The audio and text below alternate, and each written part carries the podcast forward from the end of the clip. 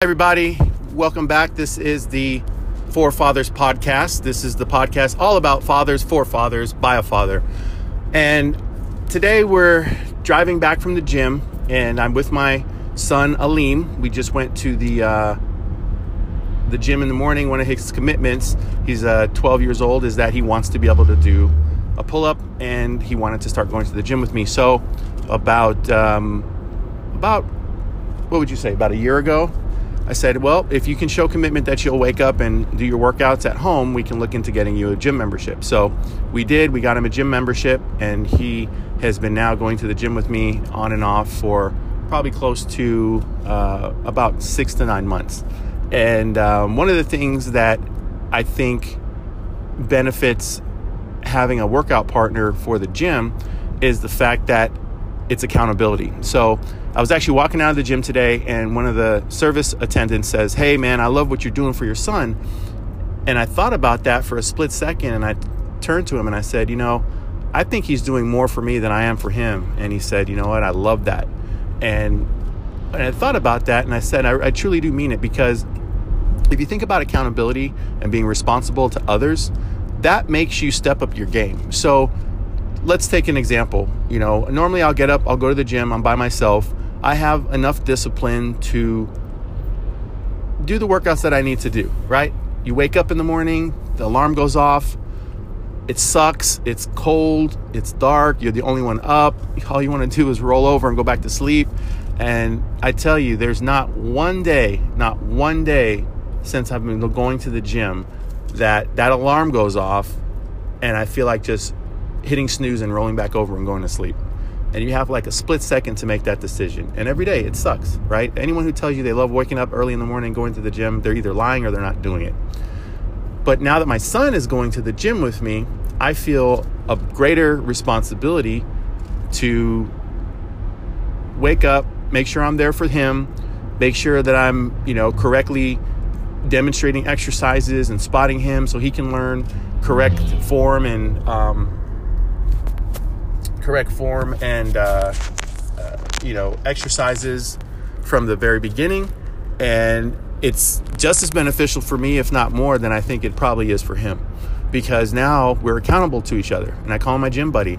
And you know when you're working out and you're going to the gym and you're trying to do your thing when you're young you never ever think that far forward that oh my gosh one day i may have a i may have a son and then that son will grow up and then he might actually be in the gym with me. So it's a very time telling um, time telling event but I, I, wouldn't have it any other way.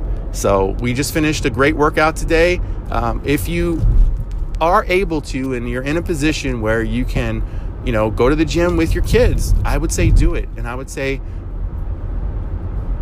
buy a membership for them or have them earn money to buy the membership. And you know don't make it free don't make it cheap because you don't value what you don't have to pay for.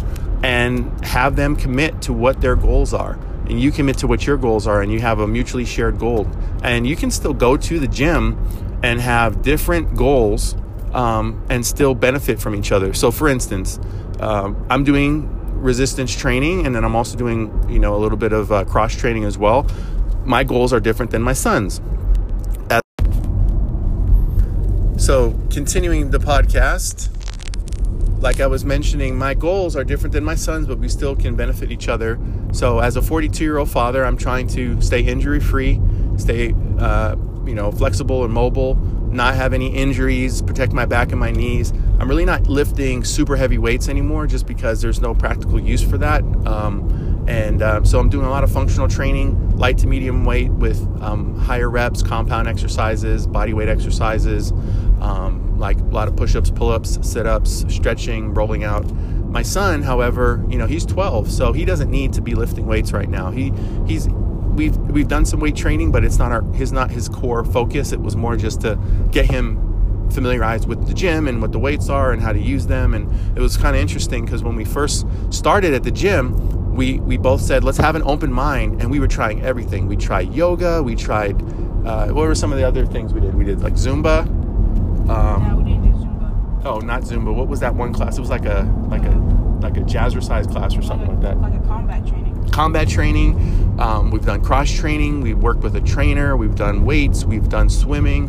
Um, so the fun part is that we are trying to, you know,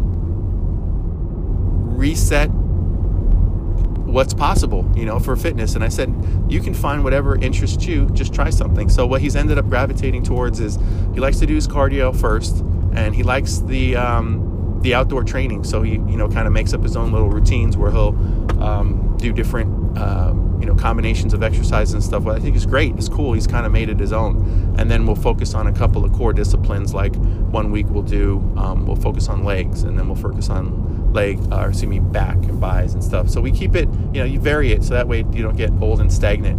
Um, but yeah, I would say for those fathers out there and moms, you know, work out with your kids if you get a chance to. And it takes a lot of work. It takes good communication. There will be pain points. There will be frustrating times. Um, you know, I have to remind myself that he's a 12 year old son and not my, you know, college workout buddy. That we're, you know, two knuckle dragging gorillas in the gym. And I think when we, uh, when I keep that in mind and keep God first, that you know, ask for patience, it can actually be a very beneficial relationship like anything which you nurture will grow and so uh, give that a try you may just have the best workout buddy in your household and you're not even tapping into that so anyway guys forefathers uh, podcast forefathers all about fathers by a father. And i am going to be signing off now. You guys have a great day. We'll talk to you soon